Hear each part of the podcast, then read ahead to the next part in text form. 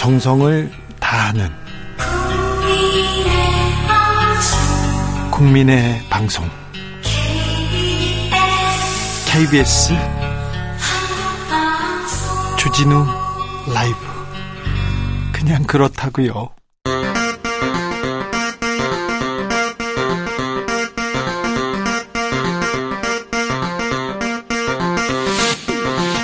주진우 라이브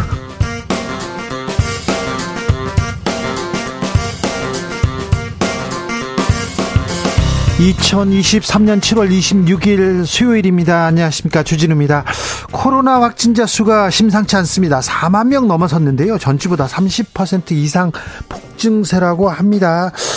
어, 독감과 감기 걸린 사람도 많습니다. 여름 휴가철인데요. 이동 늘어날 텐데 여름철 각종 전염병 어떻게 대비해야 할지 이재갑 교수에게 들어봅니다. 이상민 행정안전부 장관에 대한 탄핵 기각됐습니다. 하지만 야당에서는 국가는 왜 존재하는가 정치적 책임은 끝난 게 아니라고 주장했습니다. 오늘 국회에서는 원희룡 장관, 한동훈 장관, 야당과 거친 설전 주고받았는데요. 김성태 국민의힘 의장과 이야기해봅니다. 내일은 정전협정 70주년을 맞는 날입니다. 아, 북한에서는 전승절이라고 우기는 날인데요. 러시아와 중국 고위급 북한에 속속 방문합니다. 아, 북한 좀 어, 개방으로 나올 수 있을까요? 푸틴 러시아 대통령은 10월에 중국을 찾을 예정이라고 하는데 북중러 아, 밀착 행보 어떻게 봐야 될까요? 지금은 글로벌 시대에서 예상해 보겠습니다. 나비처럼 날아 벌처럼 쏜다. 여기는 주진우 라이브입니다.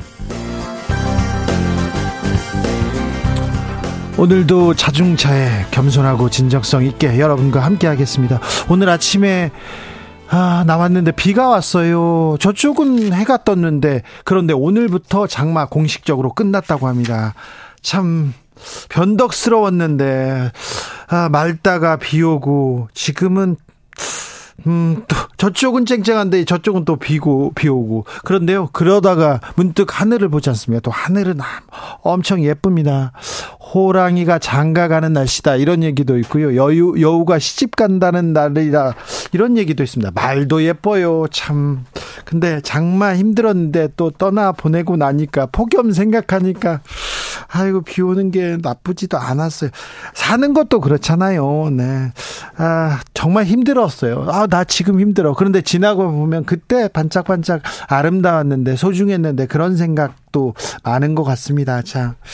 생각 삶에서 살면서 참 어, 그때 힘들었는데 그때 좋았어 이런 생각하시죠. 지금이 아마 그럴 때일지도 몰라요. 참 그렇습니다. 아무튼 장마 고생하셨습니다. 큰 피해 있었는데 장마 잘 견디고 지금 복구 잘하는 것만 해도 굉장히 훌륭하다 이런 생각해 봅니다. 장마 얘기도 해볼까요? 그래 사는 거 얘기도 들어보겠습니다. 문자는 샵 #9730 짧은 문자 50원, 긴 문자는 100원이고요. 콩으로 보내시면 무료입니다. 그럼 주진우 라이브 시작하겠습니다.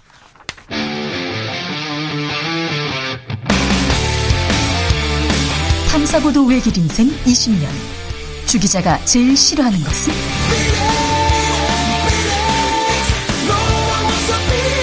이 세상에서 비리와 부리가 사라지는 그날까지. 오늘도 흔들림 없이 주진우 라이브와 함께.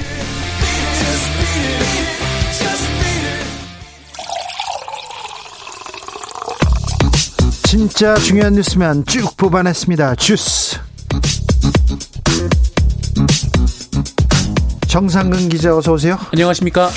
아, 장마 끝났습니다. 공식적으로 말입니다. 이렇게 얘기했는데요. 0401님, 여기는 평택입니다. 소나기 엄청 옵니다. 앞이 안 보입니다. 안전운전 하세요. 얘기하는데요. 네. 장마가 공식적으로 끝났지 비가 안 내린다 이런 건 아닙니다. 집중호우는 계속될 예정이니까 네. 긴장하고 올 여름 잘 지내셔야 됩니다. 오늘 국회에서는 서울 양평 고속도로를 두고 격 폭론 있었습니다. 네, 오늘 국회 국토교통위원회에서는 그 원희룡 국토교통부 장관이 출석한 가운데 현안 질의 전체 회의가 열렸습니다. 어, 정부 여당과 야권이 강하게 맞붙었는데요. 이 국민의힘은 노트북에 허무맹랑 정치 모략 국책 사업 골병 든다라는 스티커를 붙였고요. 민주당은 대통령 처가 고속도로 게이트 국정조사라는 문구를, 문구를 스티커로 만들어서 붙였습니다. 어, 시작부터 자료 제출 공방이 이어졌는데요. 이 민주당은 국토부가 지난 2주간 핵심 자료를 제출하지 않다가 지난 일요일 갑자기 자료를 공개했다라면서 진상 규명을 방해할 목적이라고 주장하고 사과를 요구했습니다. 원희룡 장관 물러서지 않았습니다. 네, 원희룡 장관은 이해찬 전 민주당 대표가 난데없이 특혜 의혹을 들고 나오면서 사태가 이 지경까지 왔다라면서 어, 그 다음엔 이재명 대표가 테스크포스까지 만들어가며 사실상 지시해 왔다라고 주장했습니다. 어, 그러면서 야권의 사과 요구에 대해 사과를 한다면 이 사태를 거짓 선동으로 몰고 왔던 민주당 전현 대표 두 분부터 해야 한다라고 주장했습니다. 어, 또한 김건희 여사 일가의 땅이 서울 양평 고속도로 변경 노선 종점 부근에 있다는 사실을 원희룡 장관이 알고 있었던 거 아니냐라는 지적에 대해서는 어, 지난해 국감에서 집원을 불러가며 불법이 아니냐에서 확인해 보겠다고 한 것이라면서 집원을 알았다고 해서 거기에 고속도로가 지나가는 걸 알았다고 어떻게 단정하느냐라며 항의 반박했습니다. 의혹 확산 중단되면 오늘이라도 정상 추진하겠다 이런 발언도 했습니다. 네, 원희룡 장관은 서울 양평 고속도로 사업 백지화 논란 관련해 사업 중단은 최악의 경우 윤석열 정부 임기 말까지 갈 수도 있다라면서 민주당이 의혹 확산을 중단하면 오늘이라도 정상 추진하겠다라고 밝혔습니다. 민주당이 중단하면 민주당이 잘못해서 민주당이 사과해야 된다. 민주당이 의혹을 중단, 의혹 제기 중단하면 정상 추진하겠다. 아, 일단 의혹에 대해서 명확한 해명부터 있어야 되는데 해명은 없고 아무튼 오늘 격돌이 있었습니다. 또 다른 대선 주자 한동훈 장관 법사위에서 민주당 의원들과 강하게 격돌했습니다. 네, 국회 법제사법위원회 전체회의에서는 한동훈 법무부 장관이 출석했는데요. 네. 여기서도 공방이 격했습니다. 아, 민주당 박범계 의원은 윤석열 대통령 장모 최은순 씨 법정 구속에 대해 질문했는데 한 동훈 법무부 장관이 어, 민주당처럼 이화영 전 지사의 진술을 번복하기 위해 사법 시스템에 개입하려는 시도는 재판 내내 없었다라는 말을 했습니다. 어, 그러자 박범계 의원이 동문서답이라면서 어, 최 씨를 물었는데 이 씨로 대답한다라고 반박했는데요. 이후에도 한동훈 장관은 소리 지르지 말라라거나 반말하지 말라라는 등으로 답했고 박범계 의원은 가볍기가 깃털 같다라고 주장했습니다. 다른 의원하고도 또 부딪혔어요? 네, 민주당 박용진 의원은 검찰의 특수활동비 집행 지침서 공개 부분과 관련해서 질문을 했는데요. 한동훈 장관은 지난 정부에서도 공개를 거부했다라고 답했습니다. 아, 민주당 김의겸 의원은 건설노조 시위 중 숨진 고 양회동 씨 사망 당시 이 보도 사진이 이 검찰 CCTV 영상이었다라는 언론 보도에 대해 질의했는데요. 어, 해당 검찰청에서 외부 유출은 없다고 했다라고 한동훈 장관이 답변했습니다. 어, 이화영 전 경기도 평화부지사 관련된 검찰의 압박 의혹 주장에 대해서는 관련자의 구체적인 진술이 보도됐다고 그 내용을 번복 하기 위해 공당이 적극적으로 나서는 것은 대단히 잘못된 것이라고 반박했습니다. 일단 한동훈 장관하고 원희룡 장관은 국회에 나오면 굉장히 큰 설전이 이어집니다. 아, 장관이 야당하고 꼭 이렇게까지 설전을 벌여야 할까 이런 생각 지울 수가 없습니다. 아, 학생 인권 조례 개정 당정에서 추진하기로 했습니다. 네, 국민의힘과 정부는 교권 향상을 위해 7개 시도교육청에서 도입된 학생 인권 조례 개정을 추진한다라고 밝혔습니다. 당정은 오늘 관련 협의회를 통해서 학생 인권 조례는 권리만 규정돼 있고 책임과 의무는 빠져서 제 역할을 못한다고 지적받는다라고 주장했고요. 이 박대출 국민의힘 정책위 의장은 학생 인권 조례를 정비하지 않고서는 교권 회복이 불가능하다는 의견이 많다라고 말했습니다. 어떤 규정이 문제라는 겁니까? 네, 앞서 윤재욱 국민의힘 원내대표는 어제 당 원내대책 회의를 주재하면서 이 학생인권 조례에 대해서 교권 추락의 원인 가운데 하나라고 비판했는데요. 어, 이후 기자들이 어떤 부분에 학생인권 조례에 교권 침해 요소가 있느냐라고 묻자 그렇죠. 어떤 부분요? 네, 윤재욱 원내대표는 종합적으로 보겠다라고 말을 했습니다. 지금 학생인권 조례를 정확히 읽어봤는지도 좀 물어보고 싶어요. 어떤 부분이 어떻게 교권과 이렇게 학생인권이 아, 배치되냐. 이게 대립되는 부분이 아닐 텐데 이런 생각해 봅니다. 5월 출생아 수가 충격적인 수치를 기록했습니다. 네, 5월 출생아 수가 통계청 발표에 따르면 18,988명이 나왔습니다. 1년 전보다 1,069명, 5.3% 감소했고요. 5월 출생아 수가 2만 명 아래로 내려간 것 자체가 이번이 처음입니다. 아, 2만 명이 안 돼요. 네, 출생아 수는 2015년 12월부터 90개월 연속 감소하고 있습니다. 이보다 더 중요한 일은 없, 없는 것 같습니다. 아이를 낳아서 길러야 됩니다. 그래야 공동체가 유지되는데 지금 만 팔천 명이 안 된다고요? 만 팔천 명대라. 그러면 하, 1년 올해 출생률이 전체적으로 따져보면 한 20만 명 된다는 나라 이게 한 자치단체가 아니라요. 우리나라 통틀어서 20만 명 신생하다. 이걸 어떻게 생각해야 될지. 우리 사회가 이렇게 행복과는 아이를 키우는 것과는 거리가 먼 세상이 됐는지 여기에 대해서 크게 고민해야 될 것 같습니다. 걱정입니다. 자, 가계대출 걱정이다. 계속해서 전문가들이 지적하는데, 그런데요, 가계대출에 대한 규제를 당국에서 풀었어요. 네, 정부가 전세값이 떨어져 기존 세입자의 정세, 전세 보증금을 돌려주지 못하는 역전세난 해소를 위해서 내일부터 1년간 전세 보증금 반환 용도에 한해서는 대출 규제를 완화한다라고 밝혔습니다. 어, 전세금 반환이 어려워진 집주인에 대해 총부채 원리금 상환 비율 40% 규제 대신 총부채 상환 비율 60%를 적용하겠다는 것이 골자입니다. 아, 근데 전문가들 그리고 한국은행 총재도 매우 큰 우려를 표했는데 가계 대출에 대한 대책 지금 잘 세우고 있는지 있는지 정부는 말입니다. 대통령실에서 집시법 강화하겠다고 합니다. 네, 대통령실은 국민 참여 토론 결과를 근거로 집회 시위 요건과 제재를 강화하는 방향으로 관계 법령을 개정할 것을 정부에 권고했습니다. 네, 알겠습니다. 음, 장마가 공식적으로 끝났습니다. 이제 폭염이 이어질 전망입니다. 네, 우리나라는 당분간 북태평양 고기압 영향권에 놓여서 맑은 날이 많겠, 고 어, 이에 낮 동안 햇볕이 강하게 내리쬐면서 기온이 상승할 것으로 보입니다. 네. 어, 여기에 그간 내린 장맛비로 습도가 높아서 체감 온도는 기온보다 더 높을 것이라고 기상청은 전망했습니다. 자. 그런데 코로나는 확산세고요. 감기, 독감 많습니다. 그 부분에 대해서 잠시 후에 저희가 자세히 짚고 넘어가겠습니다. 아, BTS 막내 정국이 빌보드 정상에 올랐습니다. 그 얘기는요, 저희가 시간을 갖고 조금 더 토론하고 싶은데, 네. 오늘은 여기에서 마무리하겠습니다. 주스 정상근 기자, 감사합니다. 고맙습니다. 아, 오늘 하늘은 좀 보셨습니까? 요즘 어떠십니까? 김영규님, 미세먼지 없는 하늘 너무 좋습니다. 그렇죠. 5145님, 언제 봐도 아름다운 하늘, 그렇다고 해서 늘 푸른 건 아니잖아요. 우리의 삶도 그런 것 같아요. 굴곡진 인생은 있어도 우리 인생은 세상은 언제나 아름다운 거 아닐까요? 지금 이 순간 함께 공감하고 소통하고 교감하는 게 행복한 시간일까? 시간이 아닐까 이렇게 생각합니다. 얘기하는데 이 순간 공감하지 못하고 대화하지 못하고 소통하지 못하는 사람들이 너무 많아서 그 부분 걱정입니다. 4831님 호랑이가 장가가고 여우도 여우도 시집 가는데 내님은 어디 있을까요? 네, 그렇게요. 네. 그때까지 좀 뭔가 마음을 가꾸면서 기다려 볼랍니다. 조금만 계세요. 호랑이가 나타나듯 오실 거예요. 금방 올 겁니다. 3123님, 20여 년 전에 집안 형편이 기울어서 대학 때요. 방학만 되면 학비 벌러 서울 지방 가리지 않고 일하러 다녔습니다. 방학만 되면 여행 다니던 동기들 부러웠는데요.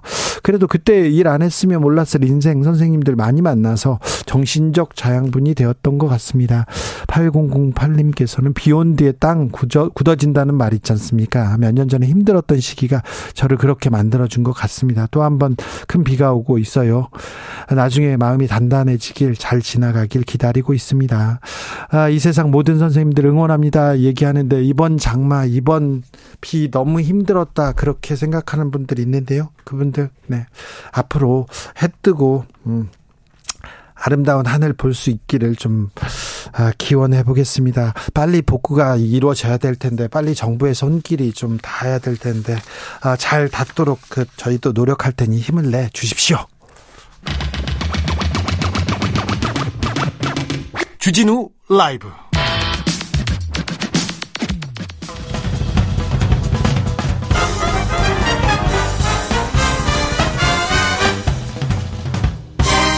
훅 인터뷰 모두를 위한 모두를 향한 모두의 궁금증 훅 인터뷰 코로나 확진자가 하루에 4만 명을 넘었다고 합니다. 독감 환자도 계속 증가 추세라는데요. 아, 걱정입니다. 음, 주진우 라이브 주치입니다. 할, 한림대 강남성심병원 감염내과 이재갑 교수님 모셨습니다. 교수님 안녕하세요. 아, 예, 안녕하세요. 네. 잘 지내십니까? 아, 예, 잘 지내고 있습니다. 요즘 코로나 환자, 독감 환자가 엄청 늘었어요. 예, 일단 뭐 주간 평균 보더라도 거의 지난주에 4만 명 육박을 한 것 같고요. 이번 주에 아마 4만 명 넘지 않을까 예상을 하고 있는데 좀 늘고 있고 독감 환자도 조금 이제 6월 말쯤에 좀 감소를 하고 있었거든요. 예. 7월 넘어서부터 다시 증가 양상을 보여서 지금 전문가들도 매우 의아한 독감 유행 패턴에 좀 놀라고 있긴 합니다. 코로나 재유행이라도 재유행이라고 해야 될까요? 그리고 독감도 유행이라고 해야 될까요? 그러니까 독감은 뭐 일시적인 상승으로 좀 보이기는 해서 그리고 이제 독감을 모니터링하는 게 호흡기 증상이 있는 사람이 얼마나 외래 오느냐를 따지기 때문에 아마 그 카운트에 코로나19 환자 느는 게 좀 포함돼서 그런 것 같아서 독감은 일시적인 상승 정도라 보면 될 거는 같고요. 근데 코로나19 같은 경우는 확연하게 이제 2, 3주 전에 비해서는 이제 확진자 규모가 확연히 늘어난 상황이라서 네. 이 정도 규모라면 이제 재유행이 시작됐다라고 얘기를 할 수는 있을 것 같습니다. 그럼 이제 어떻게 해야 됩니까? 어, 우리는 어떻게 준비해야 됩니까? 일단은 뭐 제일 중요한 거는 이제 코로나19로 인해서 피해를 가장 극심하게 겪을 수 있는 고위험군들에 대해서 이제 예방 조치를 제대로 하는 부분인데요. 일단 치약 시설이나 이런 곳들 특히 요양원 요양병원들은 마스크 착용이나 이런 부분 다시 한번 고민을 해야 될 것 같고 뭐 일시적으로 하더라도 뭐 대면 면회나 또 식사를 같이 하는 면회 같은 경우는 조금 좀 자제하도록 권장을 권고를 하는 게 좋을 것 같고요. 예. 특히 이제 60세 이상 어르신들이라든지 또 만성질환 있으신 분들 같은 경우에는 한동안 은 사람 많은 곳에 가지 않는 게 좋겠고 만약에 가더라도 마스크 착용 꼭 하시는 게 좋을 것 같습니다. 아, 요즘 마스크 쓰는 사람들 많이 줄었어요. 별로 없습니다. 마스크 네. 착용하는 게 낫다. 이렇게 얘기해야죠. 그러니까 사실 질병관리청은 마스크 네. 착용에 대해서 벗으라는 얘기를 한 적은 사실 한 번도 없고요. 예. 되도록 고위험군은 꼭 쓰시면 좋겠고 예. 그리고 사람 많은 곳에 갈 때는 마스크 계속 권고한다고 표현을 했는데 네. 이게 좀 언론이 이제 기사를 다룰 때는 뭔가 해제되고 뭔가 자유로운 거에 대한 네. 부분들을 강조하고 싶어서 그런지 몰라도 마스크의 법적 의무 해제를 마스크를 벗으라라는 얘기로 자꾸 얘기를 좀 전달한 부분들이 있어서 그 부분은 상당히 좀 아쉽게 생각을 하고 있습니다. 그렇습니다. 아무튼 마스크 권고 사항입니다. 마스크를 이렇게 사람들이 많은데 그리고 병원이나 이런 데서는 마스크를 쓰는 게 좋다. 쓰는 게 좋습니다. 어, 백신 음 백신 접종 한 지 좀 오래됐잖아요. 시간이 됐잖아요. 면역력이 좀 떨어져서 코로나 증가하는 거 아닌가 이런 생각도 해봅니다. 예, 뭐 맞는 지적이고요. 그러니까 작년 그러니까 4차나 5차 접종을 맞으셨던 분들이 대부분 작년 말에 맞으셨거든요. 네. 그리고 또 작년 여름에 감염된 분들, 다 올해 이제 겨울에 걸린 분들 합치면 그런 분들의 면역 상태 보게 되면 감염된 분들도 최소 6개월에서 1년 이상의 시간이 경과된 상황이라서 네. 이제 뭐 감염된 면역이든 백신에 의한 면역이든 이제 충분하게 떨어질 시기가 됐습니다. 네. 그래서 이제 그런 부분들도 유행을 촉진하고 있는 것으로 보고 있고요. 그래서 이번 여름 유행 자체가 이제 이번에 왔기 때문에 지금 유행이 이제 뭐, 뭐, 짧게 2, 3주 길게 한두 달 가겠죠. 그렇게 되면 지금 걸린 분들도 지난 겨울 걸린 분들 같은 경우, 겨울 같은 경우는 원래 또 환자가 늘어나는 패턴이니까 이번 겨울도 이제 유행이 좀 커질 수 있겠다. 이렇게 생각을 하시면 될 것 같습니다. 아, 그래요. 예. 그런데요, 코로나인 것 같아요. 그러면은 빨리 병원에 가서 검사를 받아보거나 네. 아프면 쉬어야 되는데 이제는 네. 뭐 병원에도 안 가고 그냥 버티는 분들이 많은 것 같아요. 이제 뭐 사회적인 영향이기도 하고 또 이제 그 격리의 법적 의무가 이제 해제가 됐잖아요. 예. 그러다 보니까 그 대기업 이라든지 공공기관 같은 경우에는 이제 5일 격리 권고 지켜서 병가를 내주는 데가 있기는 하지만 뭐 중소기업이라든지 자영업 하시는 분들 입장에서는 직원 한 명이 이렇게 5일 쉬어버리면 사실 업무가 스탑되는 경우도 많다 보니까 사실 주기도 어렵고 직원들이 요청하기도 어려운 상황이 많이 발생하는 것 같습니다. 특히 일용직 노동자들 같은 경우는 뭐 하루 쉬면 뭐 밥도 못 먹는 상황이 될 수도 있는 있으니까. 네. 그래서 이런 부분들이 갈수록 검사하는 거를 꺼려하게 하는 부분들이 있고요. 그다음에 두 번째는 멀티데믹이라 그러잖아요. 네. 바이러스가 여러 개가 유행을 하니까 사람들이 증상이 가벼우면 아, 뭐 감기도 유행한다는 다른 걸 거야라고 이제 지레 생각을 하시는 부분들도 사실 있거든요. 네. 근데 그래서 이제 그러다 보니까 검사를 하러 오시는 분이 예전보다 상당히 적어서 그래서 지금의 유행 유행 규모 자체가 한 4만 명대라고 하지만 실제 발생 규모는 훨씬 더 클 거라고 예상을 하고 있습니다. 그러니까요. 그런데요, 아, 이런 얘기 많이 들었습니다. 어, 코로나 걸렸는데요, 아파요. 이번엔 진짜 독해요. 이런 얘기 하는데, 네. 예, 진짜입니까? 이번 코로나가 더 아픕니까? 네, 사실 이제 작년 말부터 지금까지 계속 XBB 계열의 변이가 계속 유행을 하고 있고 그냥 숫자만 계속 바뀌고 있거든요. 1.5가 유행하고 뭐 1.9가 유행하고 이런 식의 상황 내린 상황이라 바이러스가 그렇게 바뀌지는 않았습니다. 예. 근데 다만 이제 아까 말씀드린 대로 검사를 받으러 오시는 분들이 많지 않다 보니까 예.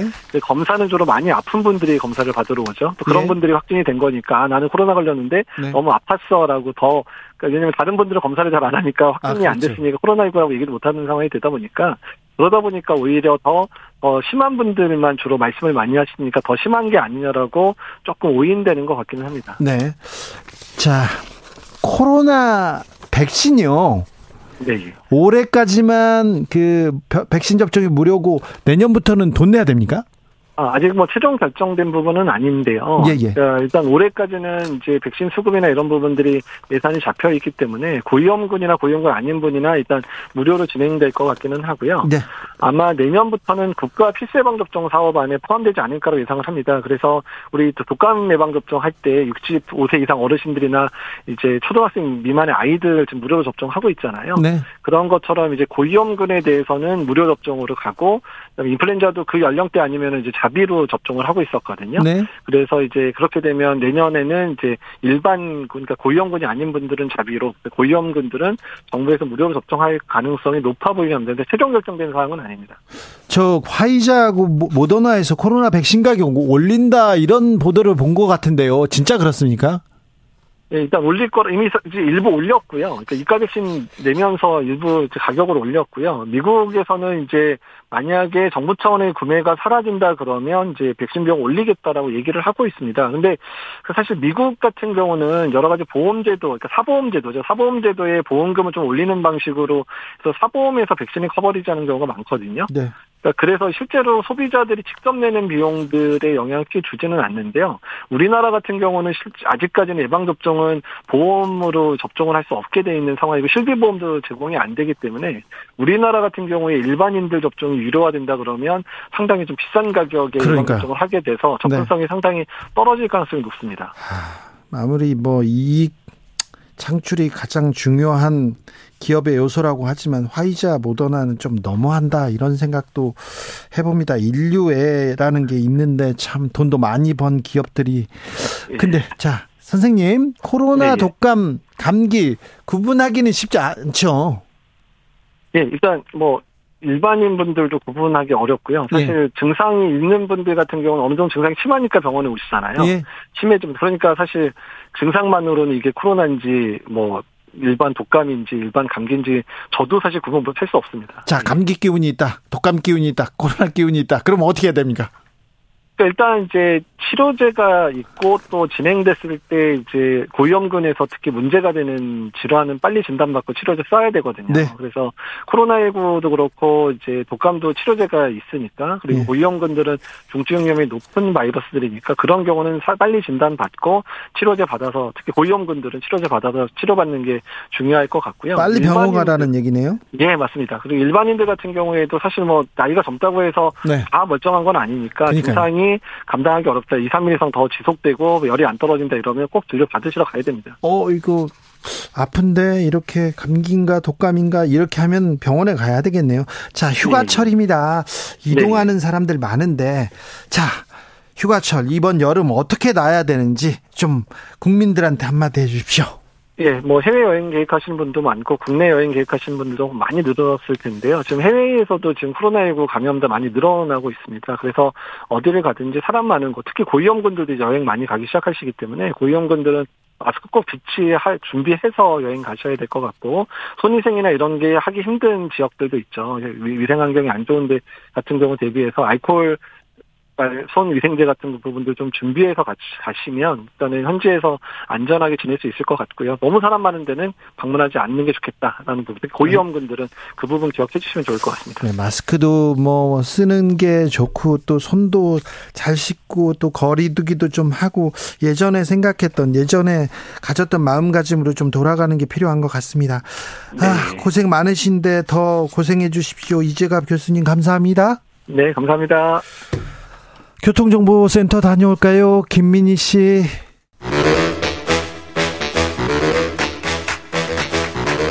이것이 혁신이다. 여야를 내려놓고 관습을 떼버리고 혁신을 외쳐봅시다. 다시 만난 정치 공동 혁신구역. 수요일 주진우 라이브는 정쟁 비무장지대로 변신합니다. 자, 혁신을 위해서 한번 또 토론해 보겠습니다.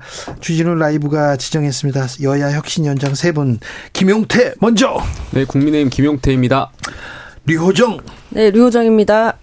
용해인. 네, 기본소득당 용해인입니다. 자, 이 문제 먼저 물어봐야 되겠는데요. 이상민 행안부 장관 헌법재판소에서 탄핵이 기각됐습니다. 이 기각 결정 어떻게 보셨습니까?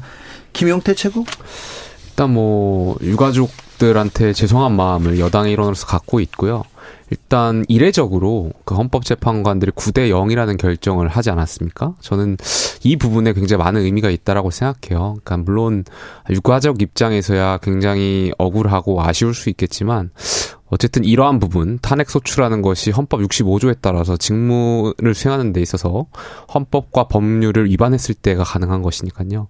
이런 부분을 좀 잘 이해해 주셨으면 좋겠고 또 야당에 좀 드리고 싶은 말씀은 어, 저는 대통령의 판단을 좀 존중해 주셨으면 좋겠다라는 말씀 좀 드리고 싶어요. 그러니까 대통령을 비판할 수도 있고, 야당은 대통령을 비난할 수도 있어요.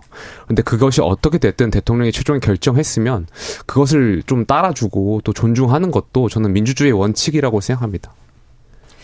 네, 뭐, 사실 통과될 가능성을 그렇게 높게 보지 않았잖아요. 그래서, 어, 예상은 어느 정도 하고 있었는데 그 뒤에 또 벌어지는 정치인들의 말 말들이 또 유가족들에게 상처를 주고 있다라는 생각이 좀 들고 어, 지금 국회에서 그 탄핵 소추안 가결시킨 순간 어떻게 보면 정치적 책임을 어, 최고 재판부의 법적 책임에 대한 뭐 검토 이렇게 넘어간 거기 때문에 뭐 소수 의견들은 저 존중하고요. 채, 이런 대한민국 최고 재판소의 결정을 정치권이 이제 신뢰를 하고 이태원 참사 특별법으로 이제 넘어가야 하지 않나 싶고 그리고 그러나 이제 마지막에 대통령에 관한 이야기를 하셨는데 그럼 대통령실에서 전 최소한 어 이태원 유가족들 또한 그런 메시지를 보고 있다라는 걸 좀 인지를 했었어야 된다고 생각하거든요. 근데 준엄한 심판이라든지 이런 말들은 오히려 아무런 도움이 안 되는 말이거든요. 뭐 오히려 뭐 이상민 장관의 그 소모적 정쟁을 멈춰야 한다. 본인이 직접 할 얘기 없, 할 필요 없는 얘기였잖아요. 오히려 네그 이태원 유가족이라든지 그리고 그 참사로 상처받은 국민들한테 그 국민들한테 먼저 메시지를 내는 게 어땠나 이런 생각은 해봅니다. 자, 이 부분에 대해서는요. 네. 용예인 할 말 많습니다. 네, 너무 할 말이 많습니다. 제가 어제 그 헌법재판소 판결이 있는 그 장소에 갔다 왔고 유가족분들이 그 보수 극우 유튜버들의 막말에 이제 쓰러지시는 것도 그리고 병원에 가시는 것까지도 보고 왔습니다. 그건 좀 너무하잖아요. 네. 뭐 여기서 언급 답할 가치도 없, 없는 것 같습니다만 이태원 참사가 북한 책임이다. 지금 이상민 장관에 대한 책임을 묻는 것조차도 쉽지 않아진 않아진 유가족들을 상대로 그 앞에서 그 말을 꼭 해야 합니까? 아, 네. 그리고 대통령을 존중해달라고 하셨는데요. 이태원 참사 유가족들도 대한민국 국민입니다. 근데 국민을 존중하지 않는 대통령을 국민들이 어떻게 존중할 수 있겠습니까? 최소한의 도의적인 책임이라도 이태원 참사 이후에 윤석열 대통령께서 본인이 직접 표명하시고 유가족들에게 정부의 최고 수반으로서의 책임을 통감한다, 아, 미안하다라는 말씀을 하셨다면 저는 이렇게까지 오지 않았을 수 있다고 생각합니다. 그런데 상식적인 정부 정부라면 당연히 했었어야 할 자체적인 진상조사, 어, 그리고 책임자의 사과, 그리고 이상민 행정안전부 장관이라는 주무부처 장관의 해임, 이런 것들을 하지 않았기 때문에 국회가 이제 탄핵이라는 법적인 어, 절차까지 갈 수밖에 없었던 거고요. 이제는 이태원 참사 특별법을 통해서 제대로 된 진상규명 해야 될 시간이라고 생각합니다. 자, 이상민 장관 잘한 건 아니잖아요. 159명이 죽었어요. 행안부 장관이었잖아요. 그런데 그때 했던 발언들 매우 국민들 상처받게 했습니다. 근데 어제 기각 결정 후에 소모적 정쟁을 멈춰야 된다. 이렇게 얘기했고 대통령실에서도 야당이 탄핵 소추권 남용했다. 국민 심판 받을 것 이렇게 얘기를 했는데 사실 조금 음 메시지를 꼭 이렇게 냈어야 했나 이런 또 생각은 들어요. 뭐 행안부 장관의 어떤 헌재 결정이 뭐 네. 법적인 책임을 면했다고 해서 정치적인 책임이 면해지는 건 아니라는 점 여당도 굉장히 반성하고 성찰하고 있습니다. 반설하고 어, 반성하고 예, 성찰하고 있다는 얘기 저는 김용태 최고한테 처음 듣는 것 같아요. 근데 그 어쨌든 그 이 이태원 참사 이 비극이 일어났을 때 여당에서도 그 이상민 장관의 사퇴를 요구하는 목소리가 있었고 저도 말씀드린 적이 네네. 있었습니다. 근데 어쨌든 대통령께서 판단하기를 어, 어떤 책임을 지고 그러니까 어떤 사표를 쓰는 것, 사퇴를 하는 것도 책임이 될 수도 있겠지만 책임엔 또 여러 가지가 있을 수 있거든요. 어, 이 비극의 참사를 마무리하고 유가족을 어루만지고 또 위로하고 네. 이분들의 어떤 회복을 돕고 또 재난법의 좀 입법이나 행정에 대한 미비를 또 채워 나가는 것도 전 장관으로서의 책임을 지어 나가는 역할이라고 생각해요. 대통령이 아마 그러한 판단을 하셨던 것 같고 그러한 부분에 있어서는 좀 야당에서도 좀 존중해달라는 말씀 좀 계속 드리고 싶습니다. 전 대통령실은 그냥 메시지 안 내는 게 나았겠다라는 생각을 하고요. 준엄한 심판 이런 이런 말을 저는 이제 뭐랄까 메인 워딩으로 쓸 이렇게 언론에 도배가 되도록 하는 거는 굉장히 실, 신뢰 신뢰라는 말도 좀 부족한 정도였던 메시지였다고 생각하고 이상민 장관 같은 경우는 초 초입에 유가족들에 대한 언급을 했습니다. 그런데 이제 소모적 정쟁을 멈춰야 한다 같은 하지 않아도 될 말을 하는 거죠. 저는 건조하게 그러면 표면적으로라도 그런 말을 할 수 있다면 그냥 그동안의 행정 공백을 서둘러 메우고 국민 불안이 없도록 뭐 직무에 충실하겠다 이런 선에서 끝이 났으면 됐을 거라고 생각하거든요. 그리고 저는 지금 9개월 지났는데 처벌 0명이잖아요. 그리고 우리 그 유가족 분들 외에도 그 사고를 지켜보면서 참담한 심정을 느꼈던 국민들이 있고 또 옛날에 있었던 세월호 세월호 그런 때의 기억을 다시 또 소환하시는 분도 있고 네. 근데 이태원 참사 음, 이태원 참사를 바라보는 자세와 이번에 충북 수해 참사를 바라보는 정부의 자세 그리고 공권력 수사 수사의 태도가 왜 이렇게 다를까 이런 생각은 조금 듭니다. 아무튼 이상민 장관 아, 오랜 시간 저의 공백으로 인한 것들 두 배, 세 배 더 노력을 기울여 더 열심히 하겠다 이렇게 얘기합니다. 일부에서는 도의적 책임지고 그만둘 것이다, 사퇴할 것이다 얘기했는데 그러진 않을 것 같은 지금 분위기입니다. 자, 서희초등학교 교사가 극단적인 선택을 했는데요. 교권 추락 문제 이제는 가만히 두어서는 안 될 것 같습니다. 어떻게라도 좀 방법을 내야 되는데 당정에서는 일단 학생 인권 조례 정비해야 된다 이렇게 발표했습니다. 용혜인 대표 어떻게 보십니까? 저는 어, 어불성설이라고 생각하고요. 이번에 서희초 교사의 죽음 이후에 윤석열 정부가 이때다 싶어서 진보 교육감 그리고 전 정권 학생 인권 조례를 때리기 시작했다라고 보여집니다.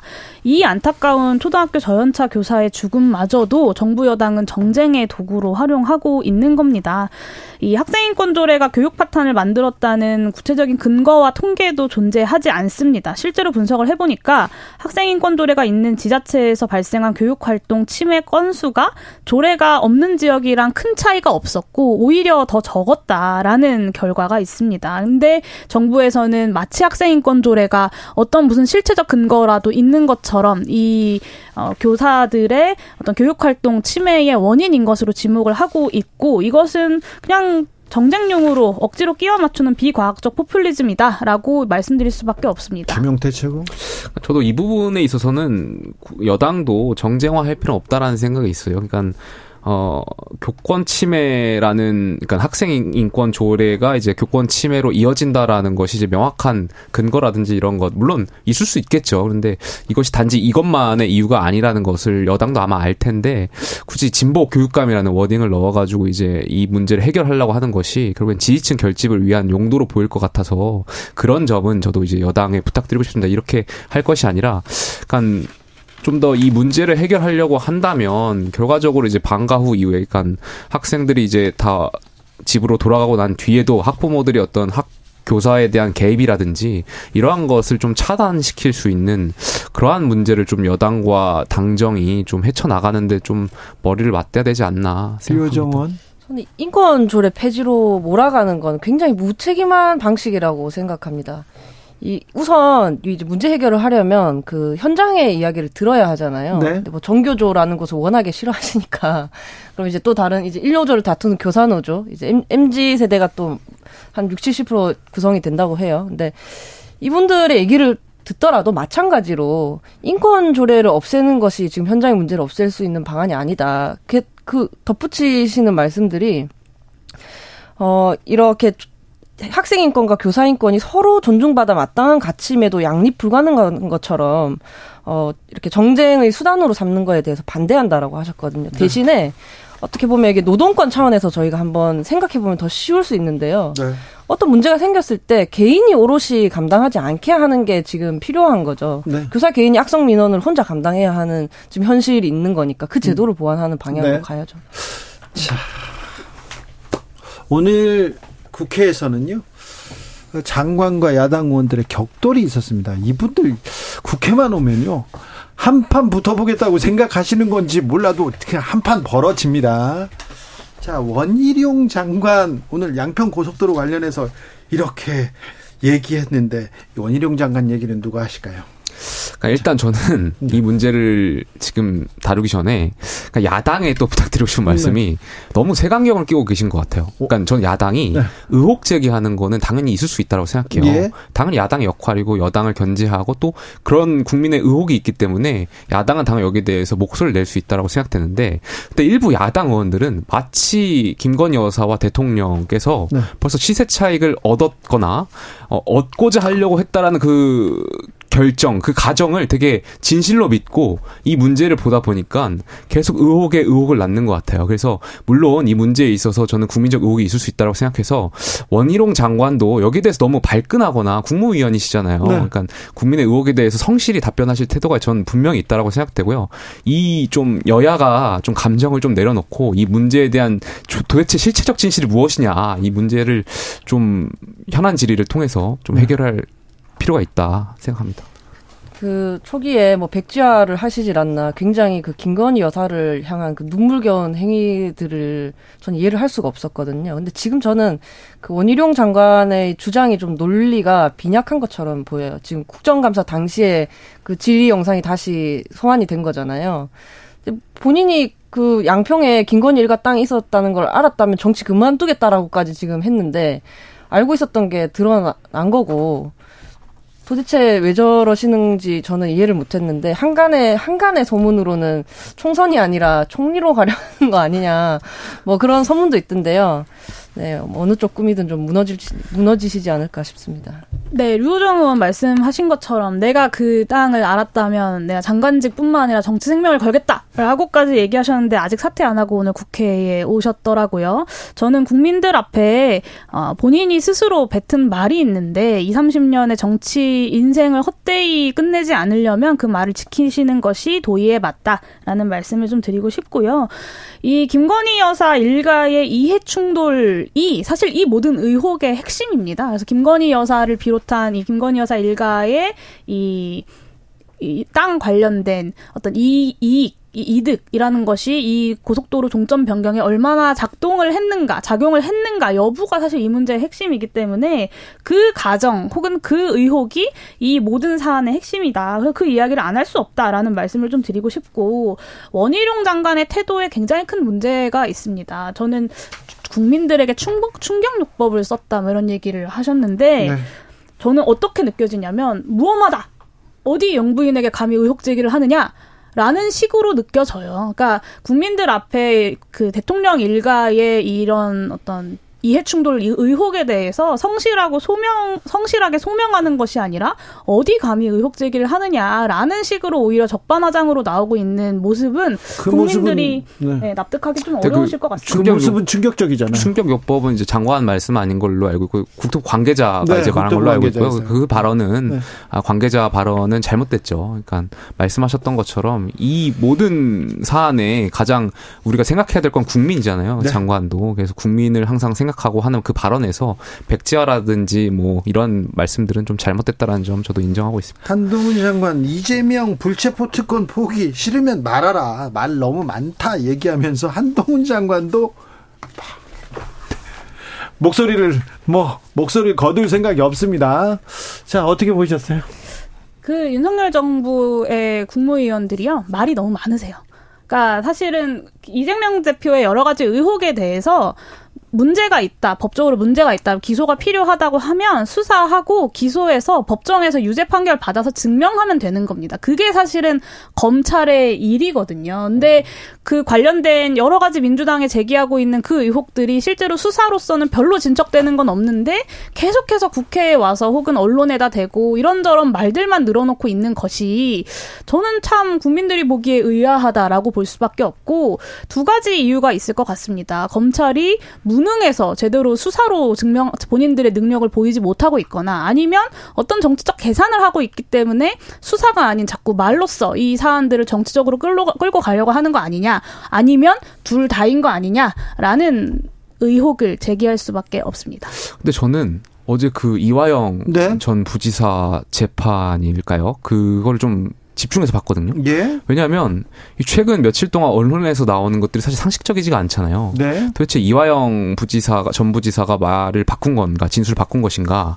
아니면 이 아내분께서 이 하는 행동들 이게 사실 일반적이지가 않잖아요. 네. 근데 마침 어제 또 법정에서 그 변호사를 해임하는 것과 관련해 가지고 아내분과 이화영 부지사가 또 다툼이 있었던 것 같아요. 그러니까 결국에는 이화영 전 부지사의 의도와 원치 않게 아내분께서 이제 변호사를 해임했던 것 같은데 언론 보도를 보면. 근데 저는 오히려 이것이 이화영 전 부지사의 진술, 그러니까 법정에서 진술을 막으려고 연기하려고 했던 것 아닌가에 대한 추측도 해볼 것 같아요. 그러니까 어제 분명히 그 진술이 굉장히 중요한 진술이었을 텐데 변호사를 해임하고 그러한 것을 버리면서 변호사가 결국엔 입회하지 않으면서 법정이 연기된 거 아니겠습니까? 그래서 저는 이 도대체 이 상식적이지 않은 이 상황을 국민들께서 어떻게 보실 건가? 그러니까 오히려 민주당과 그 아내분께서 오히려 이 법정의 진술 연기시키려고 했던 것 아 닌가? 그러니까 이화영 전 부지사의 진심이 좀 궁금합니다. 저는 어, 지금 만약에 검찰이 그 이재명 대표와의 그 연관이랄까요? 네. 그 혐의를 일부라도 밝혀내면 좀 여, 크게 타격을 줄 거라고 생각을 하거든요. 네. 그런데 그러면 이제 열심히 일을 하면 되는데 네. 굳이 또 이렇게 말을 그렇게까지 또 하시는 걸 보면서 아, 지금 정치권이 어, 처음에 저희가 윤석열 대통령이 이제 선출되고 그때 또 어떤 우려들이 있었잖아요. 그 행정이나 뭐 어떤 이런 분야에서 정치적 경험이 적은데 어떡할 거냐 이런 우려가 있었잖아요. 그때 사실 원유력 장관을 포함해서 뭐 선출직 공직자들의 어떤 경험이 조금 긍정적인 영향을 미칠 수 있기를 바랬는데 지금 거의 이 말들로 일으키는 소란들은 그 하향 평준화인 것 같아요. 긍정적인 게 아니라 어디선가 우파 유튜버 채널일까요? 어디선가로는 어휘들을 자꾸 배우시는 게 아닌가 싶습니다.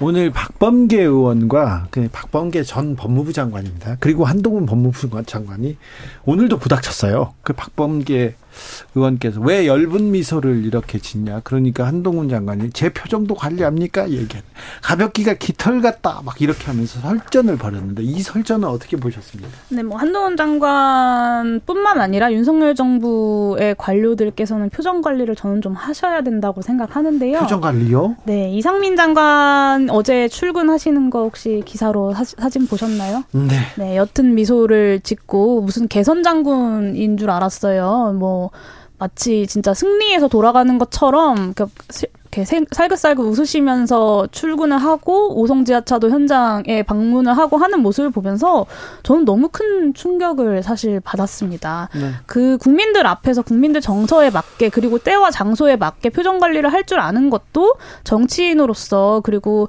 어, 책임 있는 국무위원으로서 당연히 해야 할 일인데 그걸 가지고 또 야당 의원들과 싸우는 것을 하고 있는 걸 보면서 법무부 장관이란 자리가 그렇게 한가한 자리인가라는 생각 도 들었습니다. 일단 첫 번째 어, 전현직 법무부 장관께서 저는 윈윈하고 계신 것 같아요. 아, 윈윈? 윈윈. 네. 서로가 각 양단의 지지층을 향해서 메시지를 그러니까 감정적인 언행을 주고받으면서 서로가 서로를 향해서 이제 악마화하기도 하고 이런 것을 하면서 서로 존재감을 키운다. 예, 서로 저는 지금 주진우 이 KBS 이 공정한 방송에서도 지금 또 다시 지금 다루고 있는 거 아니겠습니까? 네네.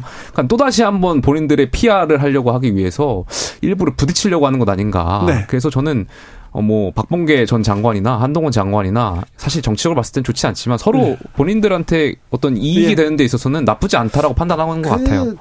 근데 그거 네. 생각합니다. 장관들 네. 그 부분 많이 생각합니다. 총선도 다가오고 예? 본인들 언론에 한 번 더 나가고 이런 네. 걸 생각하는 것 같은데 두 번째. 근데 이제 유정원은 그러지 않잖아요. 그것이 이제 국민이 봤을 때는 썩 바람직한 정치는 아니죠. 그래서 네.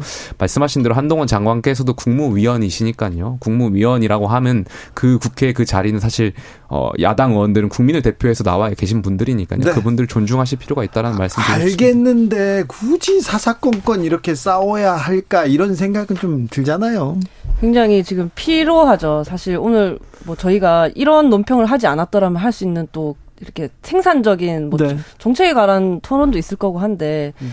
둘이 주고받은 그런 알겠어요. 말들을 우리 정책 토론으로 넘어가야 되겠어요. 자, 그, 그런데 우리 주진우 라이브 혁신위원장들한테 물어보는데 민주당 혁신위는 어떻게 보고 계십니까? 민주당 혁신위원장은 어떻게 생각돼요?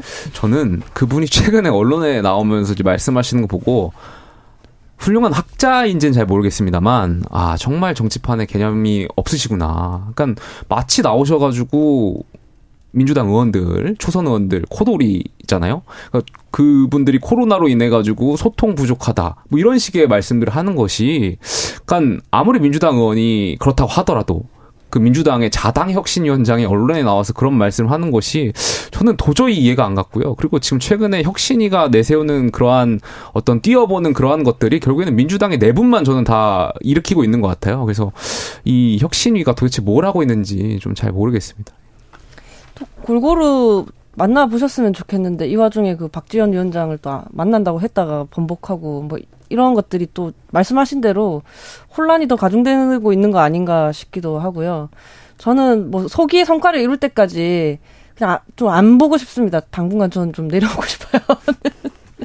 네, 일단 민주당 혁신위도 그렇고요. 뭐 최근에 제3지대에 대한 이야기, 뭐 국민의힘의 막말과 무능에 대한 이야기, 이 모든 이야기들이 몇 주 동안 진전 없이 똑같은 이야기를 반복하고 있는 거에 대해서 몇 달 동안 네 국민들께서도 그리고 여기 모인 우리도 굉장히 좀 피로함을 느낀다라는 생각이 들고요. 다만 최근에 그 민주당 혁신위에서 한 이야기 중에 불체포 특권 관련돼서 표결할 때 기명 투표해야 된다라는 제안은 저는 좀 유의미한 제안이라고 생각합니다. 근데 그 부분 가지고 또 민주당이 쫙 갈라집니다. 근데 저는 그게 좀 이 납득이 안 갔어요. 그러니까 이 제가 불체포 특권 기명 그 기명 투표 이야기를 했을 때 국민의힘의 국민의힘의 지금 현 최고위원인 장례찬 최고위원도 이제 긍정적으로 이해하더라고요. 그래서 어떤 제도 개선에 어느 정도 합의가 정치권 내에 있다라고 생각을 했는데 이게 또다시 민주당 내의 어떤 정파 개파의 이해관계의 싸움의 도구로 소모되고 있는 것 같아서 저는 이 기명 투표를 갑자기 반, 뜬금없이 반대하시는 분들의 어떤 논리나 이런 것들이 좀 잘 이해가 되지 않고 제도 개선에 대한 이야기는 제도 개선대로 하고 당내 싸움은 좀 당내 싸움대로 하셨 으면 좋겠다라는 말씀을 좀 드리고 싶습니다. 저는 이 기명 무기명이 쓸데없는 논쟁 같아요.